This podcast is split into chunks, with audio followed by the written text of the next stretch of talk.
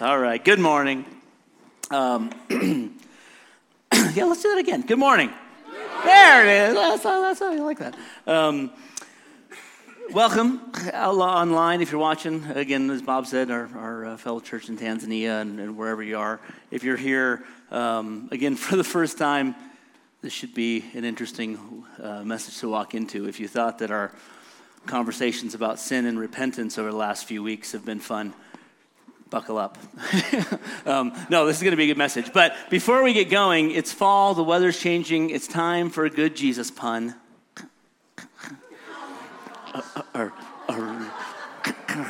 he never leaves.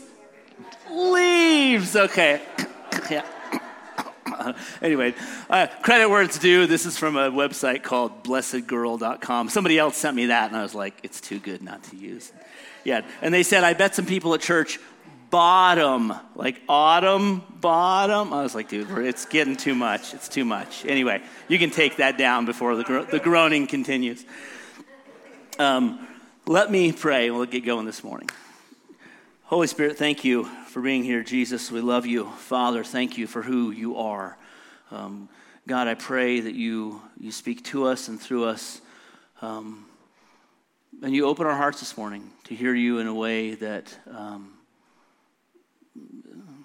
that we have kind of forgotten that you, that you present yourself to us and that can be a little uncomfortable for some of us. But I pray that, that you open us to hear uh, what you have to say and the beauty of your word. In the name of Jesus, amen. All right.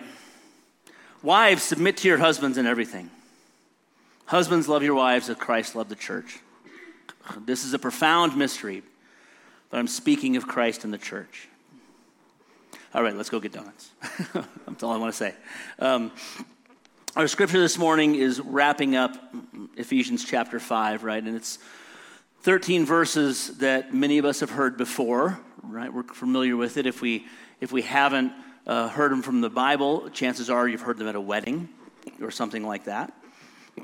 But it's a set of verses that in our day and age can be hotly contested and can very quickly raise the blood pressure throughout a room. right? Like Bob said, that's because throughout history, right, this is a passage that can be very easily misunderstood and can and has been twisted, right, to create harm both in the church and in culture.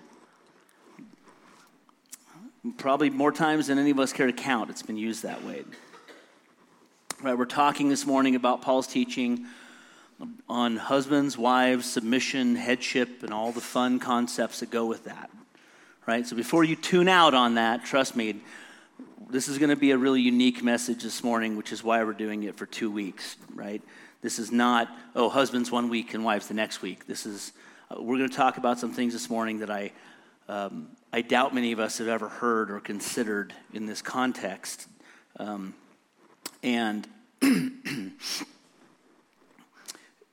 to me, it's one of the most profound reasons um, that we, let me put it this way we have to understand this context if we're going to understand the content next week, right? Clearly, this passage uh, requires that we deal with the content of the passage. I can't just get up here and give you some overview of things, right?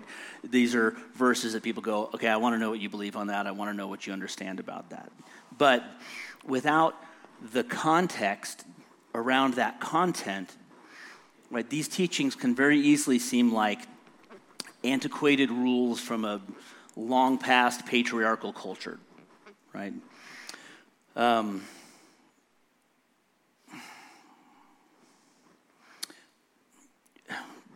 let me put it this way. You know, it, we're going to talk about this morning, I'm just going to give you an overview. We're going to talk about God as spouse, right? And how he presents himself that way throughout Scripture. Men I'm going to tell you straight away this is a topic that gets uncomfortable for men, right? Men don't typically like to think of God as a spouse, right? Women have a much easier time with it in that way. But I'm going to ask you to lean in. I'm going to ask you to, to think about this in a way, right? As we're thinking about this, what I want you to do is I want you to think about when you met your wife, right? Um, and the love that you felt, right? That kind of thing. Equate that in a different way.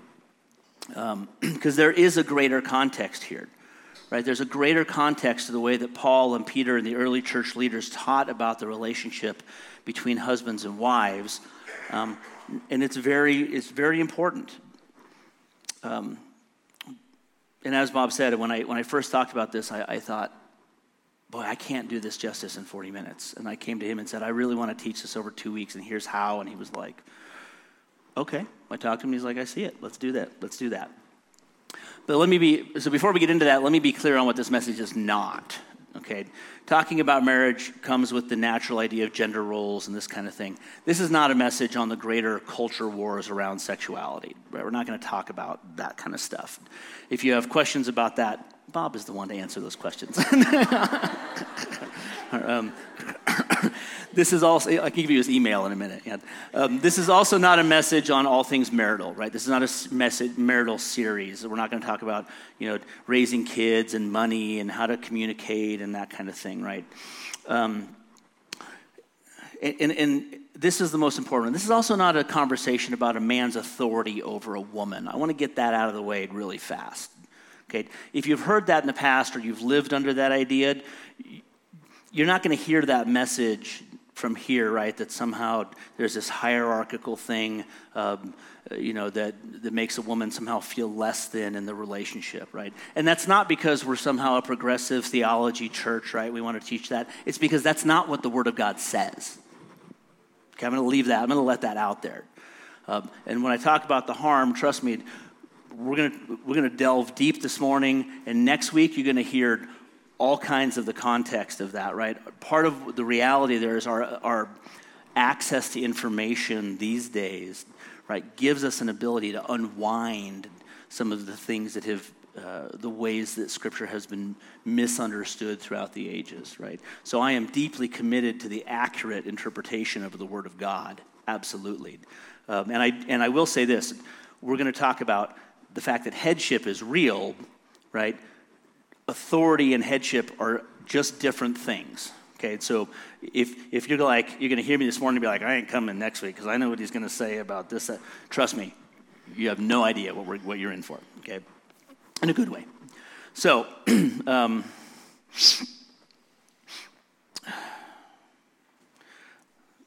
what do you think of, what is the Bible? Let's start there. Right? Okay, well, very good. Word Bible's the Word of God. Thank you, yes what are some common subtitles we might give to the Bible, right? things you hear curious, right? It's God's love letter to humanity, right? It's life's operating manual, instruction manual. Basic instructions before leaving Earth. There you go, right? Your, your, your, your acronym. What? TM. TM. The trademark. I like it. Yeah, yeah. Um, so um, I don't like any of those titles, frankly, right?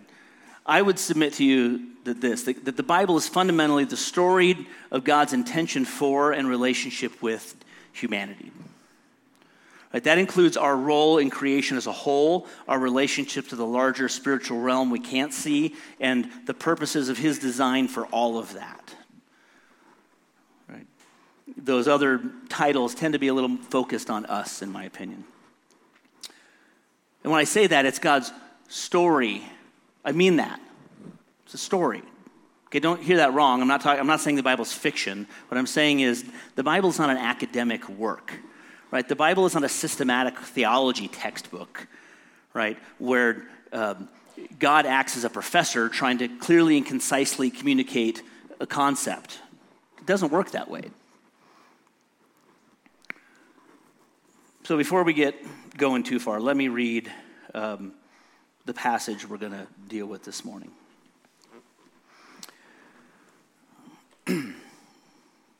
Wives, submit to your own husbands as to the Lord.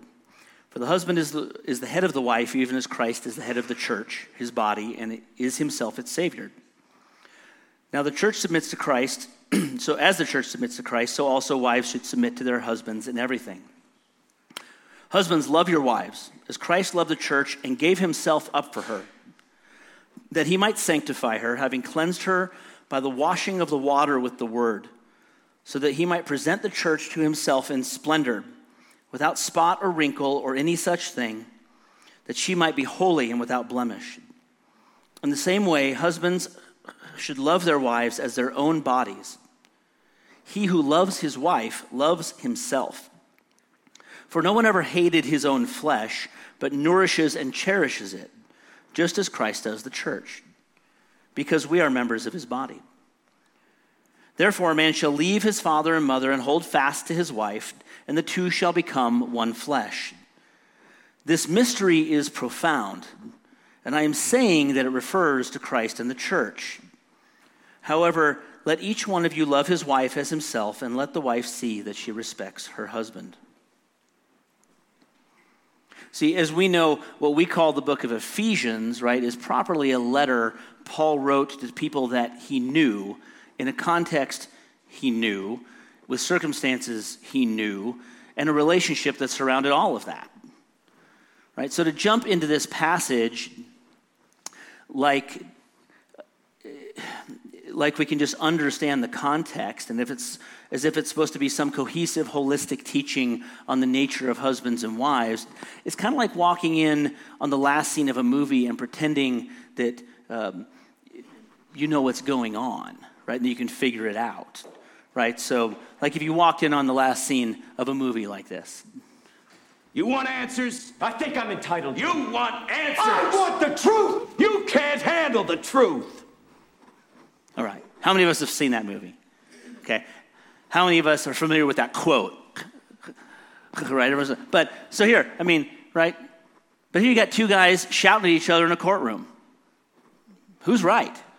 Right? You walk in, you've never seen the movie, you walk in on that, that scene and you're like, who's doing the who, who's the right guy here? They're all yelling, you can't handle it. What does he even mean about that? Is that a truth, right? So without the greater context of that story, you can't possibly understand it. You might be able to poke around a little, you know, think about it a little bit, but there's just as much of a chance that you'd be wrong as, as you'd be right. And so it is with Scripture. Right? Next week, we're going to get into the content of this passage, and we're going to talk so much more, like I was saying, about the how our access to information can unwind some of the improper uh, understanding of the content, right? But before I get started, listen, I need to give a little disclaimer here. A couple things. One, the Bible is not a whitewashed book. Okay? If you think the Bible's boring, it's probably because you haven't read it, to be totally honest, right? the Bible, there, are, there is language used in the Bible that would never show up, that will never show up in a children's Bible study to begin with. Um, second of all, if it, if it, was translated into a meme, it would be under the like NSFW category, right? Not safe for work. Like, don't open this at your desk, right? Um, and I don't mean language that people use in the story. I literally mean the thus says the Lord straight from God to the mouth of the prophet kind of language. Like God says some things that even though our English versions tend to try to tone it down, are still pretty graphic, to be honest. And, and specifically in the context of Israel as a bride and these kind of things. Like, it's not, you know, we're not going to deal a ton with that language this morning, but if you go and look up some of the references I give you, just keep the kids in the other room or don't read it out loud. Um, we're not going to deal with a lot of that, but, you know, we're talking about marriage right? It's hard to deal with marriage without some conversation about the idea of, of sex and the intimacy between a husband and wife, right? These things are real, right? We'll, we'll treat them with respect, but we can't pretend that they don't exist, right? We would do well to learn to understand these things and speak about them in a godly way, right? also, let me be clear. This is not a message for married people only. Right? And as Bob and I were talking, what I'm also not going to do is go, singles, lean in on this because you'll be married someday too, right? That's no.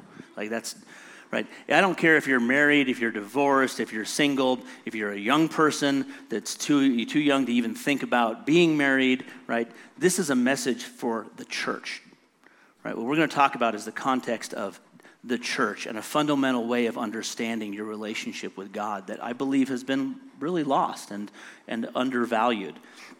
And so I want to make that clear. Lean in on this regardless of who you are this morning and what your life state is. Okay, so let's jump into uh, what I think is the, the most important context about this, okay? Somebody answer this question. What was the first marriage God ever designed? Okay, there we go. That's the expected answer, right?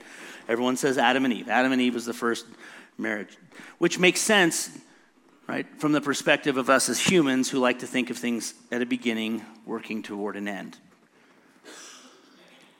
But what if you're a timeless, infinite God who sees the end from the beginning? Right? What if you are the God who is both the Alpha and the Omega, and the beginning and the end? If we jump to the end of the story, what do we see? Revelation 19, 6 to 8, right? Hallelujah, for the Lord our God Almighty reigns. Let us rejoice and exult and give him the glory, for the marriage of the Lamb has come, and his bride has made herself ready. It was granted to her to clothe herself with fine linen, bright and pure. The marriage of the Lamb. See, the man in the garden was not the start of marriage. Marriage was a grand design before the beginning of time, not a function of God fixing the plight of a lonely fella. Right? See, God didn't get halfway through the story and be like, I got to come up with a good way to talk about my ch- oh marriage. Oh, that's all. Tell. Let's do that. That'll work great. Right? God gave marriage to Adam and Eve because in almost every aspect, it it is full of types and shadows of the relationship of Christ and the church. Right? It wasn't an afterthought. And this is why this topic is so important to understand. Right? There's a reason that when Bob or I officiate a wedding, right, we'll read this passage and say, Wives, submit to your husbands.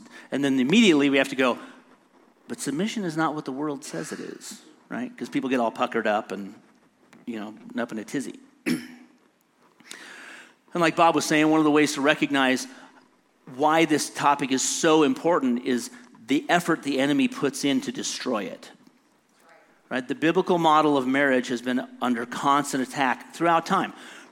From the garden, right, to the first century church, which we'll talk about next week, right up into our culture today. Right? The attacks we see today are not new. the enemy is constantly trying to tear this down because of the foundational importance of this idea.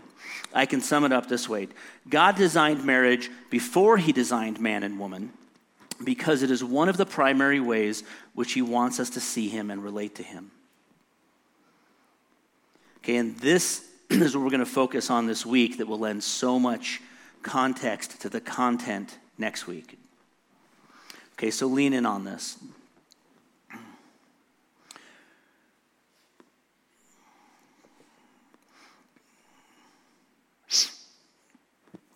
here, one of the reasons I think we've lost sight of the, the context of seeing God as spouse is that we tend to lean towards seeing God as father, right? Because that's primarily how Jesus spoke of him, right? So many of us don't understand this concept of God as a husband to his bride. We talk about Christ in the church and we talk about this, but we don't ever really connect this, right? We pray to the Father and we say, Father, do this and Father, that. And, but we, I don't think we see God as spouse and husband to us in our daily lives. And it can honestly get a little mind bending because God does present himself both as father and as spouse in both the Old Testament and the New Testament. So look at this verse Return, O backsliding children, for I am married to you. Okay? He uses the language of both a father and a spouse in the same verse, right? The distinction here is usually one of father to the individual children of Israel or the church, right? but as spouse to his covenant people of, of Israel or the church as a whole. Right? There's a distinction there between his covenant people as an entity and the individual members of that group that may or may not individually live up to the covenant.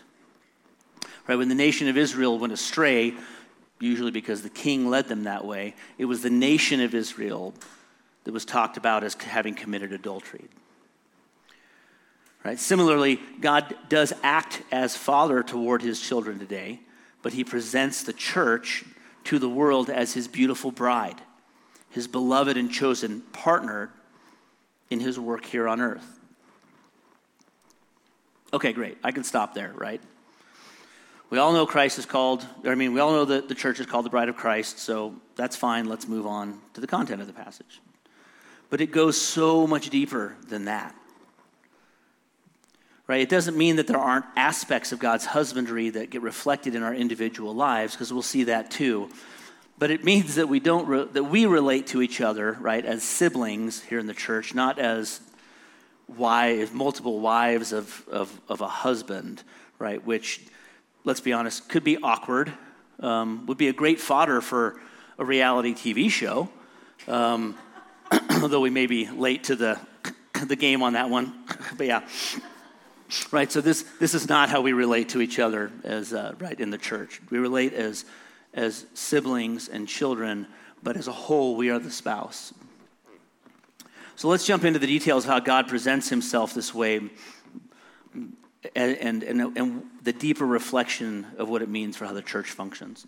Right? Again, as we do, listen to this with new ears. Right? Listen to hear not only the amazing representations that God gave us this way, but listen to understand how God feels about you and how he feels about us and how he sees us and the level of depth and intimacy he desires in our relationship with him.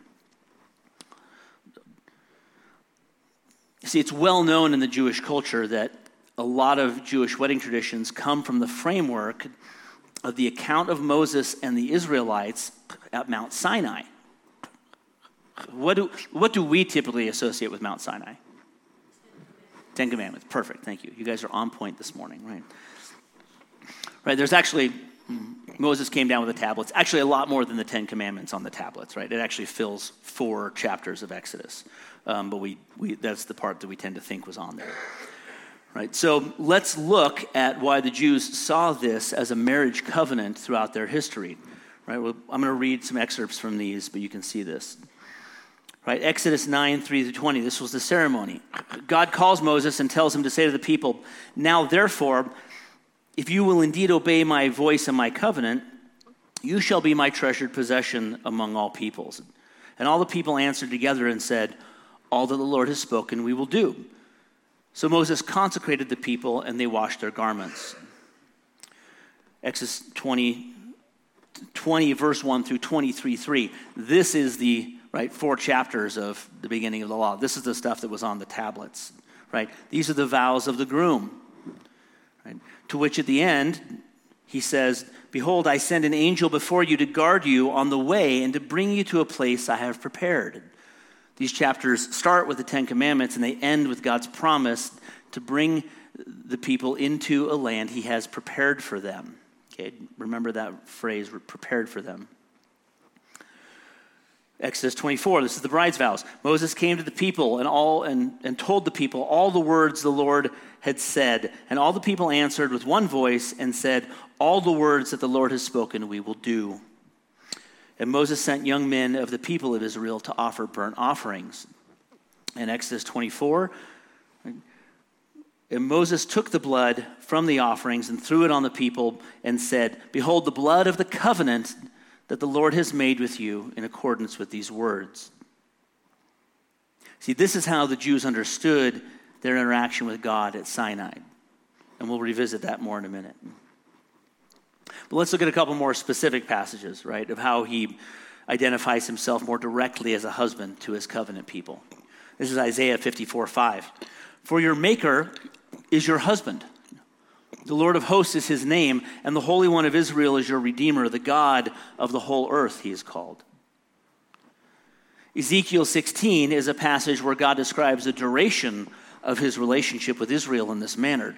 From the time he found Israel as an abandoned baby and rescued her, to watching her grow, to marrying her, and on to her betrayals and violations of their marriage covenant. He repeats this language throughout the Old Testament, calling back his wandering bride to him. Jeremiah 2 1 and 2. The word of the Lord came to me, saying, Go and proclaim in the hearing of Jerusalem, Thus says the Lord, I remember the devotion of your youth, your love as a bride, how you followed me into the wilderness in a land not sown. Jeremiah 3 8. I gave faithless, faithless Israel her certificate of divorce and sent her away because of all her adulteries. Yet I saw that her unfaithful sister Judah had no fear. She also went out and committed adultery. Indeed, the entire book of Hosea, the minor prophet, is God coming to the prophet and telling him to marry a prostitute named Gomer, it's an unfortunate name, who continually runs away from Hosea, only to have God say, Go bring back your wife. Right? God uses the prophet's entire life as an allegory for him and his people. Right? Hosea 2 2. Rebuke your mother, rebuke her, for she is not my wife, and I am not her husband. Let her remove the adulterous look from her face and the unfaithfulness from her bosom. But then he goes on later in Hosea 2 and he says, In that day declares the Lord, you will call me husband. I will betroth you to me forever. I will betroth you in righteousness and justice, in love and compassion. I will betroth you in faithfulness, and you will acknowledge the Lord. See, time and again, God doesn't present himself as a father dealing with disobedient children, but as a husband scorned and abandoned by his adulterous wife. So, what does that tell us about the nature of God's relationship with us? What does that say about how God cares for his people and how deeply he wants to know them, to know us? How many of you ever read the Song of Solomon? How many of you know what it's about? How many of you don't even know there's a book called Song of Solomon? Okay. Good. All right. Song of Solomon is a book about two lovers. It is a back and forth between a man and his bride, and it is explicitly sexual, albeit in an ancient Jewish kind of way, right? The groom in the song says at one point, Behold, you are beautiful, my love. Behold, you are beautiful. Your eyes are doves behind your veil. Your hair is like a flock of goats leaping down the slopes of Gilead. Your teeth are like a flock of shorn sheep that have come up from the washing, all of which bear twins, and not one among them has lost their young. I, uh, I don't suggest using the phrase flock of goats in your next anniversary card, but it's up to you. I'll leave that there right? But then it also goes on to say this Let him kiss me with the kisses of his mouth, for your love is more delightful than wine. Pleasing is the fragrance of your perfumes. Your name is like perfume poured out. No wonder the young women love you. Take me away with you. Let us hurry. Let the king take me into his chambers. How many of you knew that was in the Bible? Amen. Have you ever asked yourself, like, why is this even in the Bible? Right, I found this quote on Reddit, right, in a discussion about Song of Solomon, and I think it reflects the way probably a lot of evangelicals feel.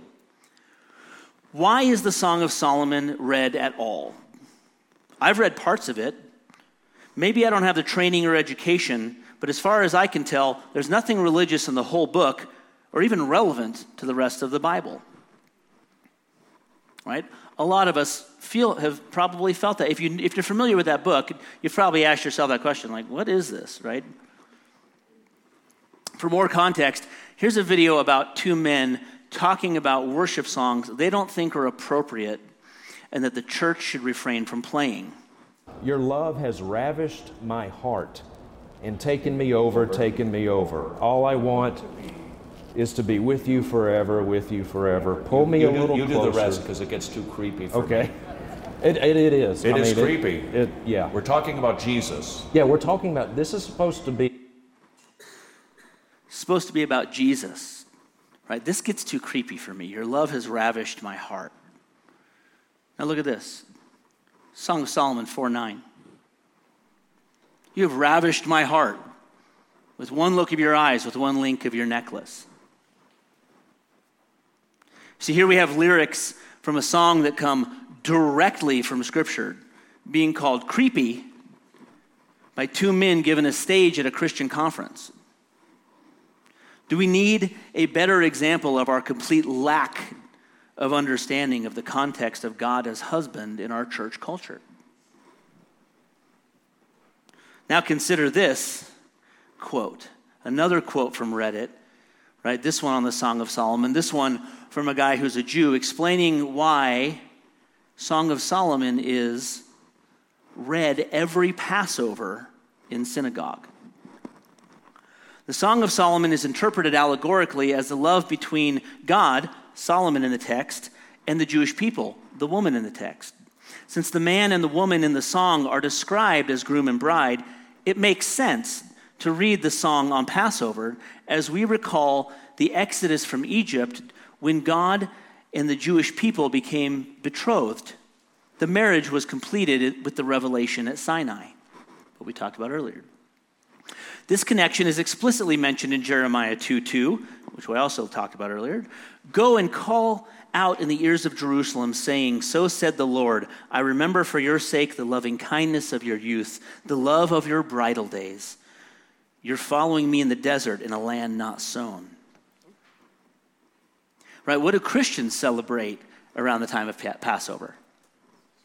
Easter, nice. Three for three. Well to go. Well done, people.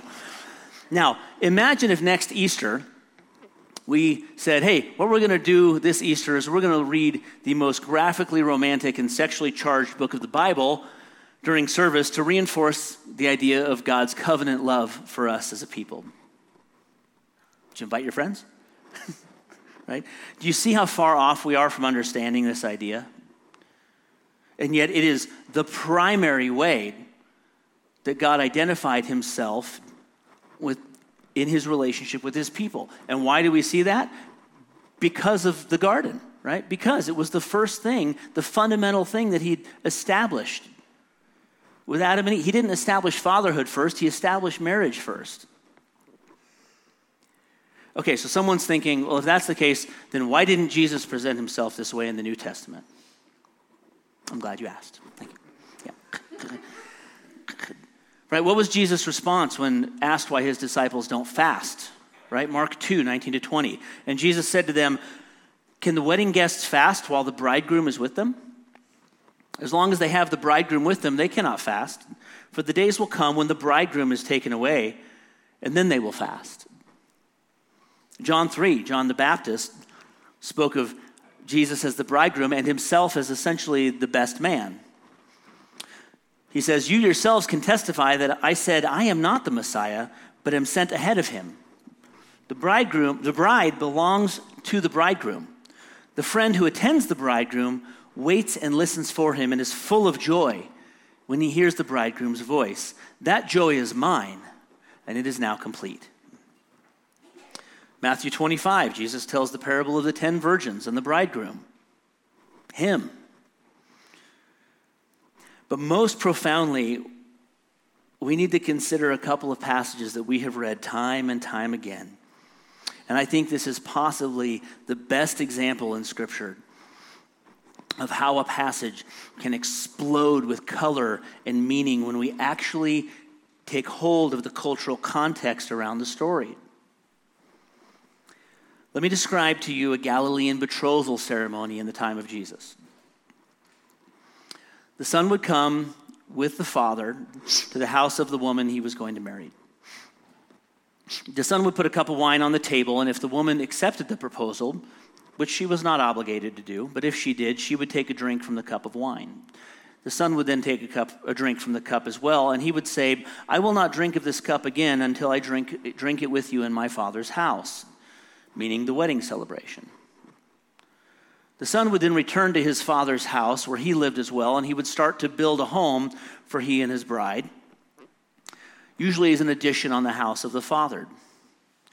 Right? The father would watch the progress of the son, right? And only when the father said, It's good enough, would they go and, and retrieve his bride. Because of this, the timeline was not set. And so the bride and her attendants and the groom's attendants had to prepare themselves to be ready at a moment's notice. Sound familiar? Matthew 24, 36. No one knows the day or the hour when the Son will return, not even the angels in heaven, nor the Son, but only the Father. Only the Father knows when he will send the groom back for his bride. John 14, 2 and 3. In my Father's house are many rooms. If it were not so, Would I have told you that I am going there to prepare a place for you? And if I go and prepare a place for you, I will surely come back and take you to be with me so you may also be where I am. Right? Jesus says he goes to prepare a place in his Father's house. Listen, the Jewish disciples listening to this would have understood this language, right? It'd be like if a guy said to his girl, Hey, I'm going to go shop for rings and then I'm going to take you to a ridiculously expensive dinner at a restaurant you know I can't afford, right? You, you know what's coming, right? The disciples would have understood this. This is language they used. It's probably twisted their minds up a little, right? Here's their Messiah, who they're assuming is going to conquer the Romans, and he's talking to them like a bridegroom Um, proposing to them. But if that wasn't confusing enough, things were about to get downright mind blowing.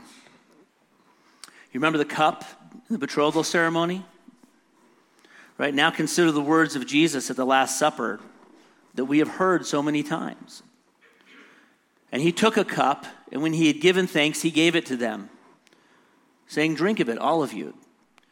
For this is my blood of the new covenant, which is poured out for many for the forgiveness of sins. I tell you, I will not drink of this fruit of the vine until the day when I drink of it new with you in my Father's kingdom.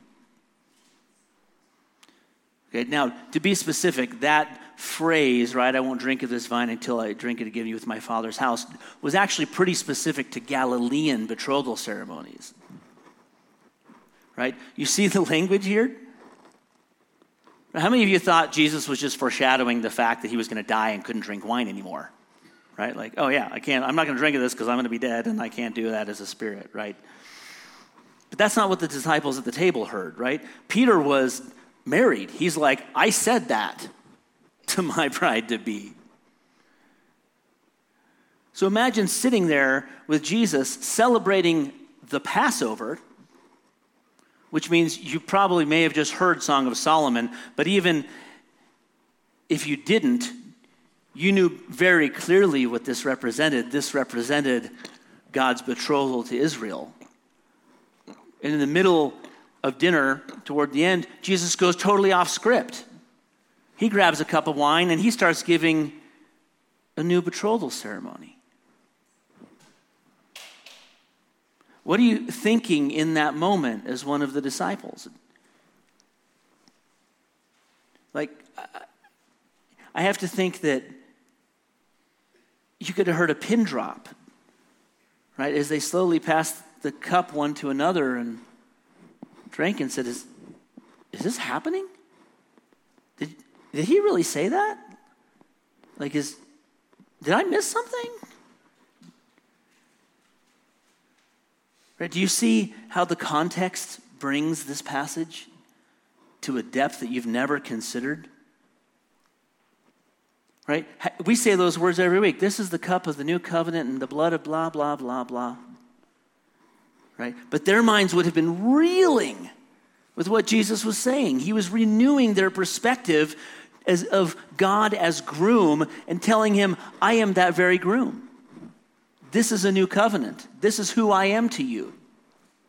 So, yes, Jesus very much presented himself this way, the same way God had throughout history, as a groom wed to his bride in a covenant marriage, represented but with an intimacy that only a husband and wife experience here on earth. This idea is anything but creepy. It's the way God wants you to know him as a loving, leading, sacrificial husband. And it was so important to him, again, that he made marriage, the representation of that covenant, the very foundation of family and society. So now let's look a little bit more at that side of it. We're going to get into a lot of specifics next week on the amazing ways that God made, especially women, to reflect God's design as the church because that, that, that side of it reflects deeply how the church is supposed to operate here. We're going to talk about men too, clearly. But let me give you a little teaser on uh, one of the ways that the church and the bride parallel what we find in earthly marriage. Women are the only creatures in the universe capable of bringing forth a new creature that bears the image of God. How many of you have thought about that? In the same way, the church is God's chosen instrument to bring forth the new creation of redeemed humanity into the world. Right? We do this through the church's proper union and intimacy with our spouse, God Himself. Right? Just as a husband and wife bring forth life from their unity in marriage, right? Yeah, sex, that's what I was talking about, yeah. right? Neither one can do it on their own, right? It comes from a union of partnership, right? Now, do you see the church and God that way? Do you see God as spouse with a partner intimately connected to him to do his work? Right? But someone will say, well, God can save people on his own, can't he?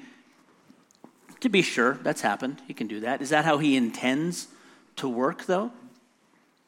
See, this is where the imagery of God as a spouse is far more accurate and potent than the imagery of God as a father. Because if we see God as father, we're prone to see ourselves as children, right? And there's definitely a power dynamic there, right? Children are used to sitting by and watching their father do something, right? Or watching their father teach them how to do something. But that's not the image of a properly functioning marriage. If it is, you, you need more help than this sermon's going to give you, to be honest. Um, see, if we understand the way that God set things up at the beginning, we understand that we as the church are his spouse, his chosen partner and helper.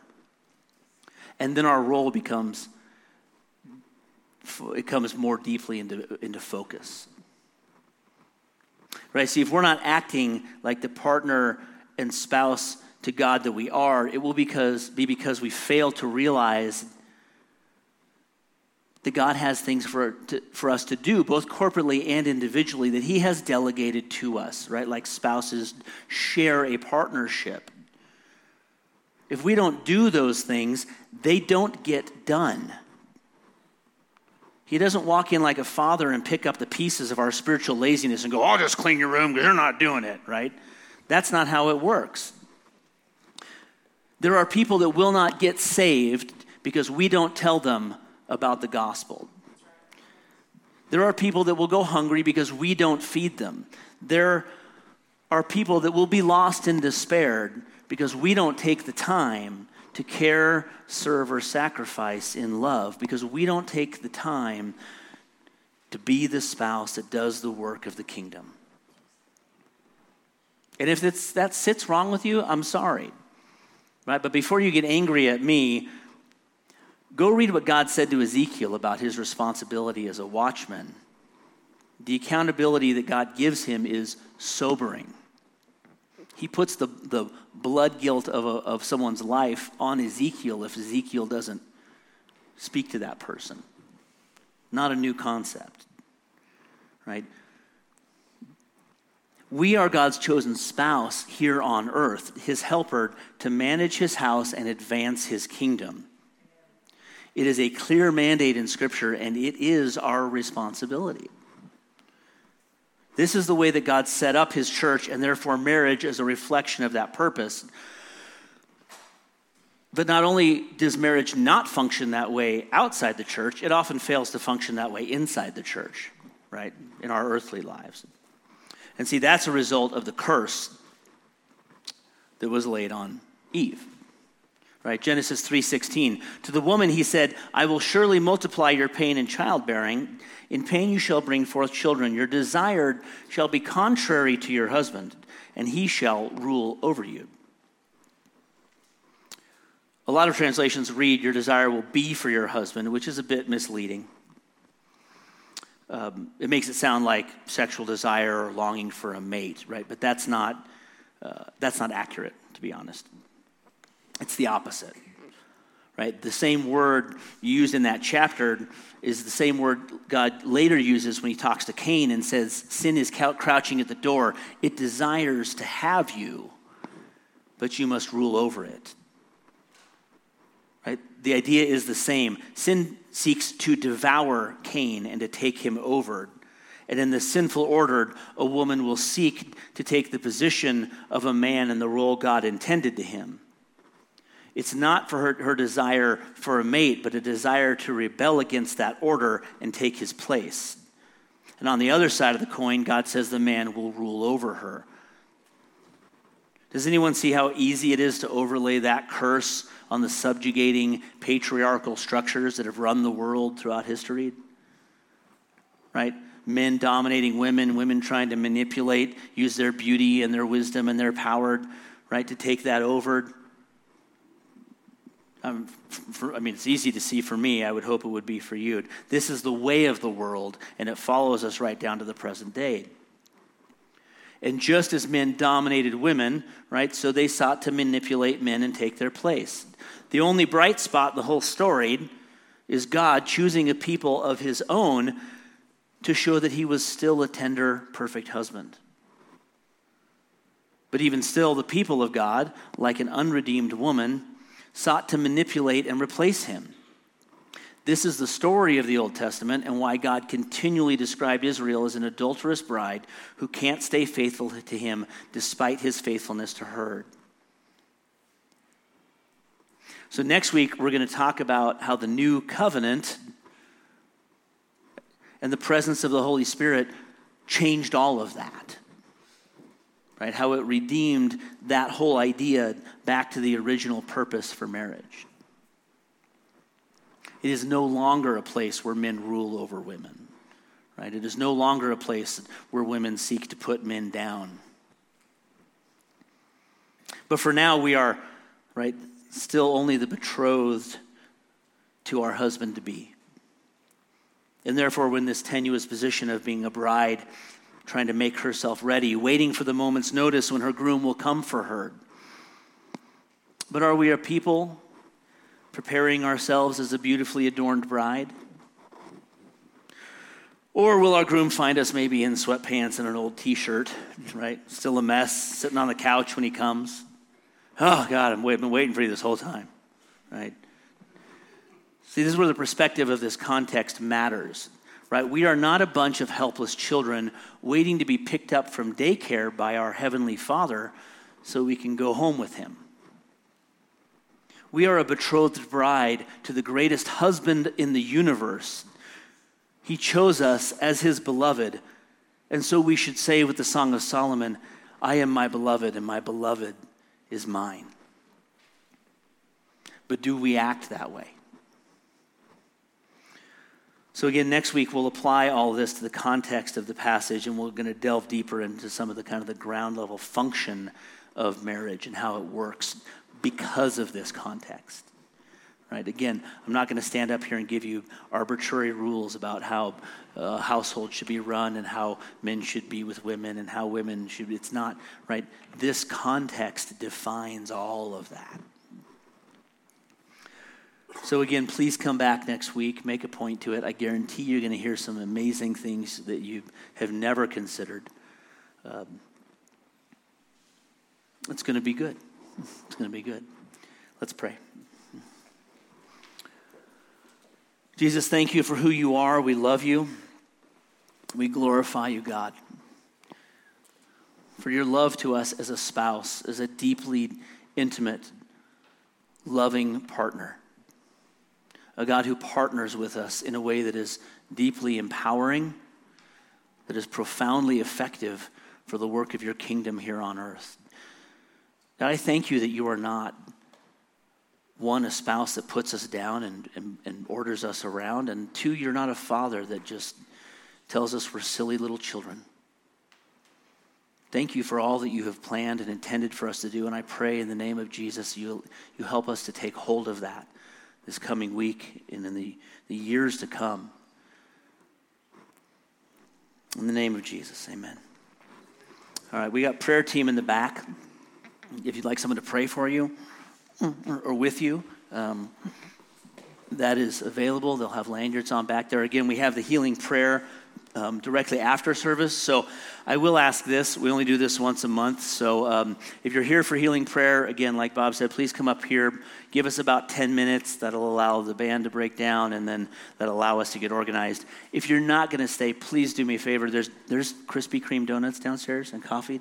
Um, please kind of make your way out of the sanctuary on a more expedient level this week, um, just so we can, can have some, some quietness in here. Communion. We're going to do communion, right? As we you, again, you don't have to be a member of this church to do communion here, as long as you claim Jesus as your as your Lord. Um, you're welcome to come partake in communion. As you do today, take that cup and sit and think about it. Think about what. Think about. I want you to picture Jesus handing that cup to you and going, "Drink, drink of this, and know who I am to you." You guys can come up if you want to.